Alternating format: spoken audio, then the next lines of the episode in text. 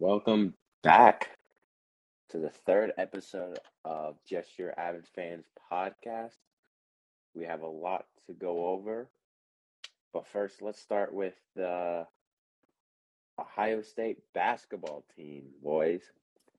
What were your impressions of the game against Xavier, and how is the team looking now, and what should they prepare for the future? So obviously, this is one of the first games of the season and OSU's first real test. It was their first road game. But I think something that stood out throughout the game was a general lack of presence in the backcourt. We we are we are still dealing with replacing CJ Walker and Duane Washington Jr. from last year. And Meechie Johnson stepped up. He had a very nice game. I've I did not like the way he started this season, the first couple of games, but he had a good game against Xavier. But consistency in the backcourt is something I would really like to see moving forward. Uh, I personally did not like the way we played at all. It is it is a bit early, like you mentioned, Andrew. So it's not a time to hit a panic button or anything like that. But I think to start off the game, there there was a lot of struggles in creating good shots, at knocking down the open shots that they were getting, and then they were also getting severely out rebound rebounded in the first half, and that's just a recipe for disaster. In any basketball game, if you're getting out rebounded, out hustled, and you can knock down the shots you do have, then it, the likelihood of you winning that game is gonna diminish significantly. And then towards the end of the game, it was just a lot of inconsistencies, a lot of turnovers that were very costly, and then just mental lapses that that could uh, be prevented, but could also be a very good learning experience for the team. Yeah, uh, I remember as I was watching the game, one thing that stood out to me, and this is a bit more technical, was on the defensive side of the ball the defenders, I say, weren't guarding top shoulder. So they were allowing Xavier to drive middle. As you saw in the beginning of the game, for those of you who watch, Xavier would beat them off the dribble and get some easy buckets. Then, on top of that, we weren't re- rebounding well defensively. And Xavier was getting a lot of second chance opportunities and overall that stemmed from they just had more energy. I mean, from the crowd, from the players, you could see that they had more energy from the jump, and that hurt a lot. And if you can't obviously get your defensive rebounds, you can't play offense. And then to make matters worse, in the first half, there's a lot of fouls. So we had EJ Liddell had, had to leave uh, a little over midway through the first half. And then on top of that, there was just an overall lack of urgency with the guard play. As you can see from our guards, uh, Branham and Wheeler. Branham played 28 minutes and got seven points. Wheeler played 36 minutes and had six points. But the, the most striking thing is neither of them went to the foul line. Neither one of them were driving to creating opportunities. And you just can't do that against an Xavier team that's energized and pumped up. You got to attack the paint. And as Andrew was saying, was that our guard play was not there. We need a bit more, uh, bit more coming out coming out from them in order for this team to be good. And I think they have potential to be good. I think they have a potential to be good. So there was a lot of the issues I think they can fix defensively. First, guarding top shoulder, uh, driving them towards the baseline instead of giving them the foul line lane, and then defensive rebounding. Those are two things if I was Coach Holtman to focus on leading forward because you just need to be able to play defense uh, in order to win in college basketball. And this team is not a very offensive potent team. You're not going to be scoring 80 points. Uh, so you, you just need to play defense, solid defense, and to help this team get rolling. I agree with you, Blaze. I think the guards do need to become more comfortable with driving and trying to get into the paint. Branham actually did did do it well a couple of times, but unfortunately wasn't great at finishing tonight. But that that will come with time. He is a true freshman, so we have to remember that as fans. Something else I noticed was I don't feel like throughout the game we gave Liddell enough touches in the paint. Now Xavier was trying very much to deny him the ball, so that was certainly part of it. But he is undeniably our number one scoring option. So even if he's not going to take the shot, to at least draw the defense's ten- attention away from where we're actually going to go with the ball, I think we need to get Liddell a little bit more involved with that. And last thing I'll say defensively is once again this year, Ohio State is probably going to be outsized in most of their matchups in the Big Ten, which is known for consistently having a lot of big bully centers. And the, our tallest player that gets regular, consistent minutes for us is going to be six foot eight. So the size matchups will be something to see on a consistent basis this season.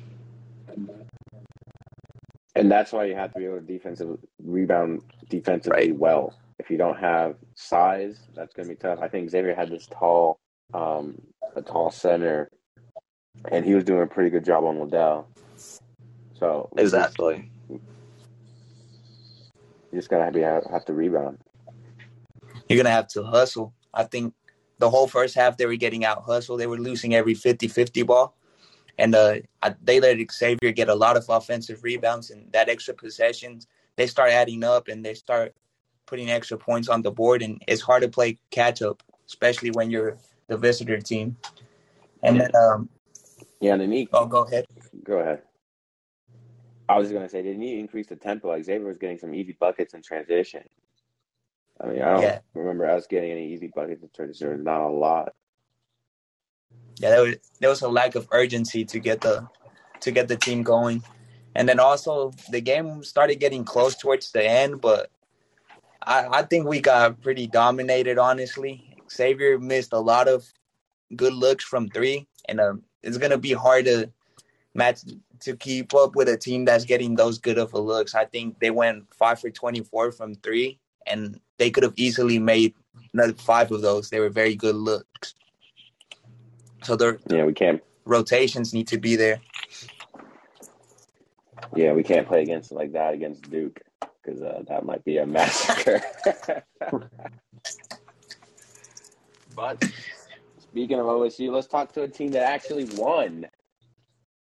Let's talk about the Purdue massacre. As I said last week, I told y'all Purdue was not about to roll up to the shoe and give us a game. Andrew try to make it sound with all the analytical bites. Was like, actually, they may give us a game, you know. I mean, well, they got like this, they did this, they got, you know, they got like Ken, Kenneth Walker, they got like, uh, no, they have the Bell guy. Nah. All we need is CJ Stroud, Chris Olave, Garrett Wilson, Jackson Smith, and Jigba, and that defense, and we're straight the rest of the year. And you can't say nothing. So he's quiet. So this this game, I, I'm happy. Obviously, as a Buckeye fan, this game was not as close as I anticipated. Our defense, our our defense did struggle a little bit, which I'm not excited about. But you also have to account for some inflated stats near the end of the game when the game was already out of hand. But I want to talk about CJ Stroud in this game. He obviously put up big numbers, and the Purdue defense was certainly suspect at times and not playing their best game. But if you look at Stroud's stat line, he was 31 for 38 for 361 yards and five touchdowns. 31 for 38 is one of his better days completion percentage wise he's had this season. He didn't throw an interception, and there weren't too many balls where he really had a bad throw. He did he did miss Chris Olave in the end zone in the first half and hit Wilson for a touchdown the very next play, I believe. But this year, normally, Stroud has had a couple of bad incompletions each game where he's gotten a bit lucky and the defense hasn't been able to capitalize with an interception where they probably should have. But I don't really recall any bad throws by Stroud where the defense had a real legitimate shot at an interception. So I think Stroud had an exceptional game this past week. Man, Chris Olave, David Bell, Jahan Dotson. I don't want to hear it. The best player, the best receiver in college football is Garrett Wilson. Let's face it.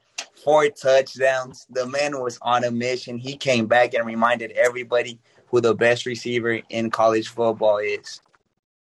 The dude is a complete monster. He torched the Purdue defense. They had no answer for him. The game was close for like two minutes, and then it got out of hand. Ohio State was a bulldozer. If I was Purdue, I would I would have just stayed at West Lafayette. I wouldn't have even shown up. it was it was disgusting to look at, man. The first half was ridiculous. Garrett Wilson ran all over them. was the weather. You said The what? thing terrible about the game was the weather. yeah, and that Purdue defense was terrible too. they weren't covering anybody. Hey man, that was us not too long ago, low key. Got Kerry Coombs defense. Yeah, eh, we don't speak his name in this. oh man. You're, Nah, you're right, Julio. Garrett Wilson obviously had a tremendous day. He had three three receiving touchdowns plus that one big rushing touchdown. 50 yarder. Yes, 51 yard actually. But something something that I would like to point out is is that the Biletnikoff finalists This man really corrected him. the Bolitnik, the Biletnikoff finalists were just announced this past week, which is the receive the award for best wide receiver in the nation, and Chris Olave was the only Buckeye on that list, and I don't think that's fair. I think Garrett Wilson and Jaxon Smith-Njigba are just as deserving to be on that finalist list. They all have great stats. It's a three-headed monster at receiver, and I'm I'm proud that Olave is on that list because he's the senior of the bunch, but I think Wilson and, and Jade Bush should have also been on that Biletnikoff list. I mean, I, I, I was just reading somewhere where there's a chance that all three of them might have an a thousand yard season. Correct. It, I think Jaxon yeah, already yeah, got it right. Jaxon already has it.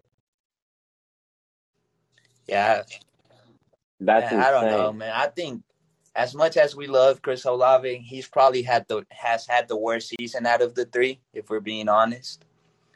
But That's because CJ Stroud favors the other two, though. yeah, he Low-key. favors Garrett Wilson, the best receiver in college football. First round draft pick, top 15 draft pick. You heard it here first. What what we've seen out of the passing attack, I think, is you you you guys are right. Stroud does seem to favor Wilson and Jigba a little bit more on his regular pass plays. But I believe, if I'm if I'm not mistaken, Olave is tied for first in the FBS in receiving touchdowns.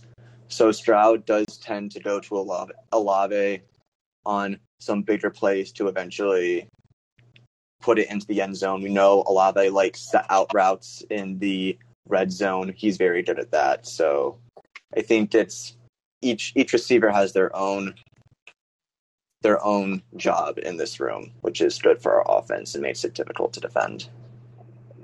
Yeah. Olave's Mr. Reliable. Now enough. For sure. safety blanket. Now, enough talking about the past, because you know, as Buckeyes, we're always looking to the stars, right? We're always looking for the next challenge. This week, we have Michigan State coming to the shoe, I believe. Who? What do you,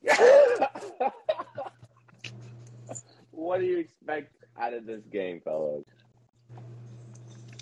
So Nah, here comes Andrew. He's gonna give you all the technical. So, so about halfway through the year, when we saw that the East was going to be a battle between Ohio State, Michigan State, and Michigan, I was always a bit more worried. I wouldn't say scared, but worried about Michigan State because they do have an offense that can be explosive. And that's certainly the thing I'm most worried about in this game. Obviously, they have one of the best running backs in the nation with Kenneth Walker, and he can. Michigan State can have a game plan where they can just run with him and play keep away from Ohio State's number one offense, which would probably be Michigan State's best chance at winning. But Michigan State has a very big Achilles heel in this game. We we all know Ohio State has a great offense. It is literally the number one offense in the nation. And Michigan State is literally dead last in the nation in passing defense, which is not what you want to be. Which is not what you want to be when Oh, you know we've been means. talking about. We have CJ Stroud and the three headed monster at receiver. So Michigan State is most likely going to have a long day. And the the only thing they may need to do is they are, I believe, tied for 13th in the nation in team sacks. Ohio State is tied for sixth in the nation, by the way. But I really think that's Michigan State's only chance at slowing down the Buckeye offense is they need to try to put pressure on Stroud. But the offensive line had a nice had had a nice bounce back game this week against Purdue. So hopefully they can play well again, keep the pocket clean for Stroud, and he can just eat up this Michigan State defense. Man, the Buckeyes are going to put the world on notice this upcoming Saturday. CJ Stroud is going to have a field day. Garrett Wilson might go for another three touchdowns. It's not looking good for the Spartans, I'll tell you that. I think Ohio State has officially hit their stride. They're looking dangerous as ever, and they're looking like the best chance at keeping that title away from Georgia, man. And uh, another player I would like to shout out is Denzel Burke he played very good against a top receiver in Bell. We mentioned it last week how he was going to be the focal point of Purdue's offense.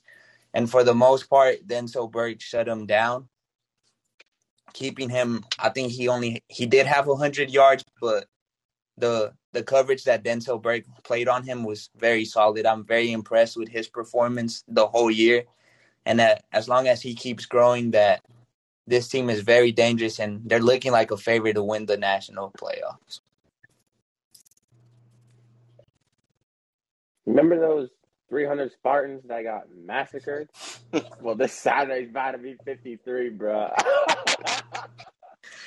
it's over, bro, for the Spartans. We're hitting our stride. You just said they have the worst passing defense in all of FBS. I mean, we're talking UC in that conversation. UTSA, bro, is in that. And you last. Bro, it's over. This is about to be a field day for that three headed monster. And I can't wait to see it. And I'm going to be sipping my Kool Aid and riding this wave all the way to the natty, bro. Bring, give us Georgia. Give us Georgia. give us Georgia.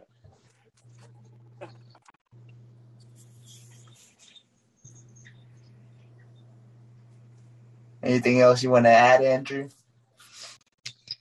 I I think all that's need to be said has been said. Again, Michigan State's weakness in this game is the last thing they, they want to be weak in in their pass defense. So again, for if from a Spartan point of view, they would need to get pressure on Stroud, but I don't know how likely that is because we're also going to have uh, Henderson in the backfield to keep them honest. And Oh, and I a think bad man. Henderson could also put the nation on notice to maybe not for national award sake, but as far as talent, put him in the same conversation as Kenneth Walker this this upcoming weekend.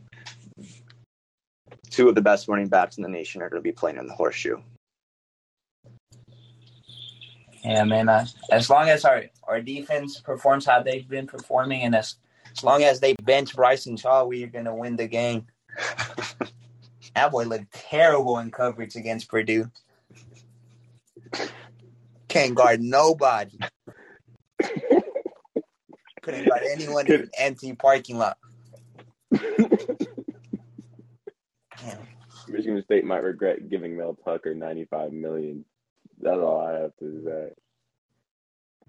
He's had a very good Mel- season, though. Mel, Mel Tucker, in all honesty, should be the front runner for national coach of the year. This Michigan State team at the beginning beginning of the year was projected to be last in the Big Ten East, and they still, as of this moment, control their own destiny in the Big Ten. So, Mel Tucker does deserve his flowers. He's done very well this season for Michigan State. Well, You- a lot more than Oklahoma. You. You know who doesn't deserve their flowers? Bryson Shaw. Oh Damn. Jeez, you're just going. Him, You're just going after him today. Yeah. Kind of how Purdue was going after him. well, we brought up this mention a little bit earlier, but we have a Heisman showdown: C.J. Stroud and Kenneth Walker. How do you guys think that showdown is going to turn out? Well, I already said that Stroud, if everything goes according to plan, should have another big day. He should probably have 300 plus passing yards, two plus TDs, I would hope. But I want to focus on Kenneth Walker for just a bit. He, I think, barring anything catastrophic or God forbid an injury, Kenneth Walker will be a finalist in New York for the Heisman Trophy because he is a running back and he's had a tremendous year. But just to play devil's advocate, I 100% obviously want Ohio State to win the game this weekend. But I believe if Kenneth Walker has 100 plus yards and two plus touchdowns and Michigan State beats Ohio State this weekend, it would be Kenneth Walker's Heisman to lose. I believe if Michigan State wins this game and Kenneth Walker not even has a great day, but has has a solid day, that Walker should be the absolute favorite for the Heisman. But again, I think Stroud is going to have a big game and Ohio State will come out on top.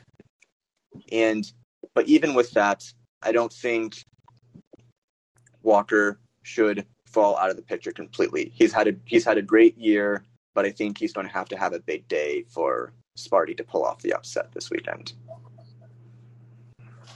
Yeah, no. In all seriousness, Kenneth Walker has had a fantastic season. He's probably been the best running back in all of college football. He's carried this Michigan State further than what anyone expected. Like you mentioned, Andrew, they there was very little expectations for this team in the preseason, but uh, Mel Tucker and Kenneth Walker turned the program around, and they've had a very respectable season. And uh, like you mentioned, they still control their own destiny. They could give us a game. I doubt it, but um, it could be the case. But mentioning the the Heisman battle, I'm really liking CJ Stroud's chances of taking home the Heisman. It would be a, a very good, significant accomplishment for him. Someone that was heavily criticized at the beginning of the season, like we've mentioned heavily. Heavily disrespected. My man was booed in his first so start. My man was booed off the stadium after losing to Oregon, even though he had a very good statistical game. And I think that's what's carrying CJ Stroud. I think even the games where we don't think he plays as good, the stats still look very, very good for him. And I think the, the Heisman Trophy is actually going to come down to him and Bryce Young from Alabama. I think Bryce Young has had a very good season as a whole. he's he's had to deal with Bill O'Brien being the offensive coordinator. It's like shooting yourself in the leg already. As much as we hate Alabama, we have to give the flowers to Bryce Young. He's had a very good season, and he's also carrying that Alabama offense, which looks a bit underwhelming at times. We gotta give our flowers to Jordan Davis. I'll say it again mm, mm. on the Georgia defense, and you hear the grumbling of the elitists, Andrew. But I am not an elitist. I am for the people. And Jordan Davis deserves his flowers. He's not gonna get it, but he should be in that conversation. Now turning into CJ Stroud and Kenneth Walker. It should be a big day for Stroud. And Stroud should be at the top of the list after the game. Uh, I, if we win and he has a good statistical game, I believe. Uh, Bryce Young, I think there's just too many question marks to really put him uh, up there. And really, I think his big game will be Georgia. And I'm not sure he will have a performance like uh, CJ will have against Michigan State. Georgia defense is solid. Uh, that that game I think will be a dogfight. But uh, CJ Stroud, I think for the next win this game, win against Michigan, it's his Heisman to lose. Uh, you guys know how I feel about him. I, I was on the bandwagon. It's left, by the way. Don't ask. But uh, I was on the bandwagon since day one, and uh, I think this will be a good game for him. So, so Blaze, I'm I knew I knew you would bring up the Jordan Davis argument again, and and I and I came prepared for it. So so I want to, I, I want you to take a guess. I want you to take a stab. How many total, not not solo, how many total tackles do you think Jordan Davis has this season? I would say this season he's had about somewhere between 20 25. Okay, well, you would have a very reasonable guess. He's had 23, so that was a very good guess. Okay. But my point is 23 tackles does not and should not win you the Heisman. The Heisman is and always will be a statistical award. And just for comparison, the leading tackler in the FBS has 122 total tackles. So that is 99 more tackles than Jordan Davis has. Now, I'm not saying that this, it looks like San Jose State player Kyle Harmon should be getting some Heisman love. I'm saying Jordan Davis, I'm saying Jordan Davis should not be. And this this is the real reason. Eh, it, Chase Young, a couple of years ago, when he was in the Heisman race, had 16 and a half sacks. And to go on top of that, mostly with his sacks, had seven forced fumbles, is which is what turns you into what Joel Klatt a lot said a game wrecker. This year, so far, yes, there are a couple more games, but so far, Jordan Davis has a whopping, unbelievable two sacks. Jordan Davis should not be getting any Heisman consideration if he has only two sacks. Now, I'm going to throw some stats back at you. Okay. So, now we're going to be comparing Davis on the field versus Davis off the field. On the field of 155 snaps, yards per play have been 2.7. Yards of attempt have been 3.5. Quarterback contact percentage 40%. D- Davis off the field 253 snaps. 4.1 yards per play. Yards per pass attempt 5.9. QB contact 34%. This man changes the game. He changes the game. I don't. Okay, fine. He doesn't have eye popping stats, but they play. He's a defensive tackle. So, but anyways, that's different from defensive end that Jake Jones is. Anyway, they're just two different body types. But he changes the way teams play. And that's what we call an impact player. Now, I know. I mean, Steve Nash won the MVP, bro, and he hasn't even had the most impressive stats. It was rigged. About to get on this. Are- Maybe Shaq should are- won, are we- but, Are we are we switching? matters. Are we completely switching sports right now? No, I'm just saying that stats. Don't bring up Steve Nash's MVP, bro. It was saying. Shaq's. I'm just saying, impact matters. Now, what is the Heisman? Is it the MVP? Is it not really? It's more so because if it's an MVP, it would equally put offensive and defensive players. It's not really the MVP. So he's not going to get it. I agree with you, but he should be recognized as a top player. He he he should be recognized as a top player, and he will be. He will be recognized in a lot of defensive award watch lists, and may win a couple of them. I believe he's a finalist at least for the Outland Award, which normally consists of just offensive linemen, but he he's the only defensive lineman finalist on that award list. So 'Cause so he- that is and- that is Because they, they, they, they're real ones. They know. They know. that that so that um, so that is well deserved. But I want your guys' opinions. Besides, we've talked about Stroud versus Walker this upcoming Saturday. Who are your other? Who are some other Heisman players that you think deserve a little bit more love, or you think have an a real outside shot of squeaking in and potentially winning the Heisman?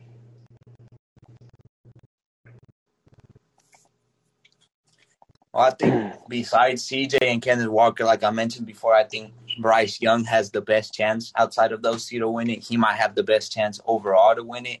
But uh, other people that might get some love is Matt Corral from Ole Miss, or even TreVeyon Henderson deserves some love. Forget the Jordan Davis love. We already know what he is, man. TreVeyon Henderson, as a freshman, comes in and immediately asserts himself in the starting lineup and like I, I've mentioned before, he was our best player throughout the beginning of the season. So I'm gonna give TreVeyon some love.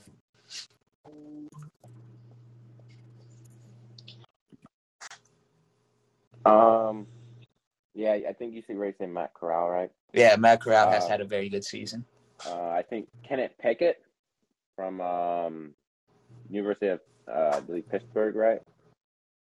Yeah, Yes. Uh, he's been having a pretty strong year. Kind of, uh, kind of a year reminding me of uh, Mac Jones type. You know, the the guys that don't play much, and then or they play, but then the senior year, kind of Joe Burrow bit. You know, they they uh, they go a long way with it. You know, to figure out the game.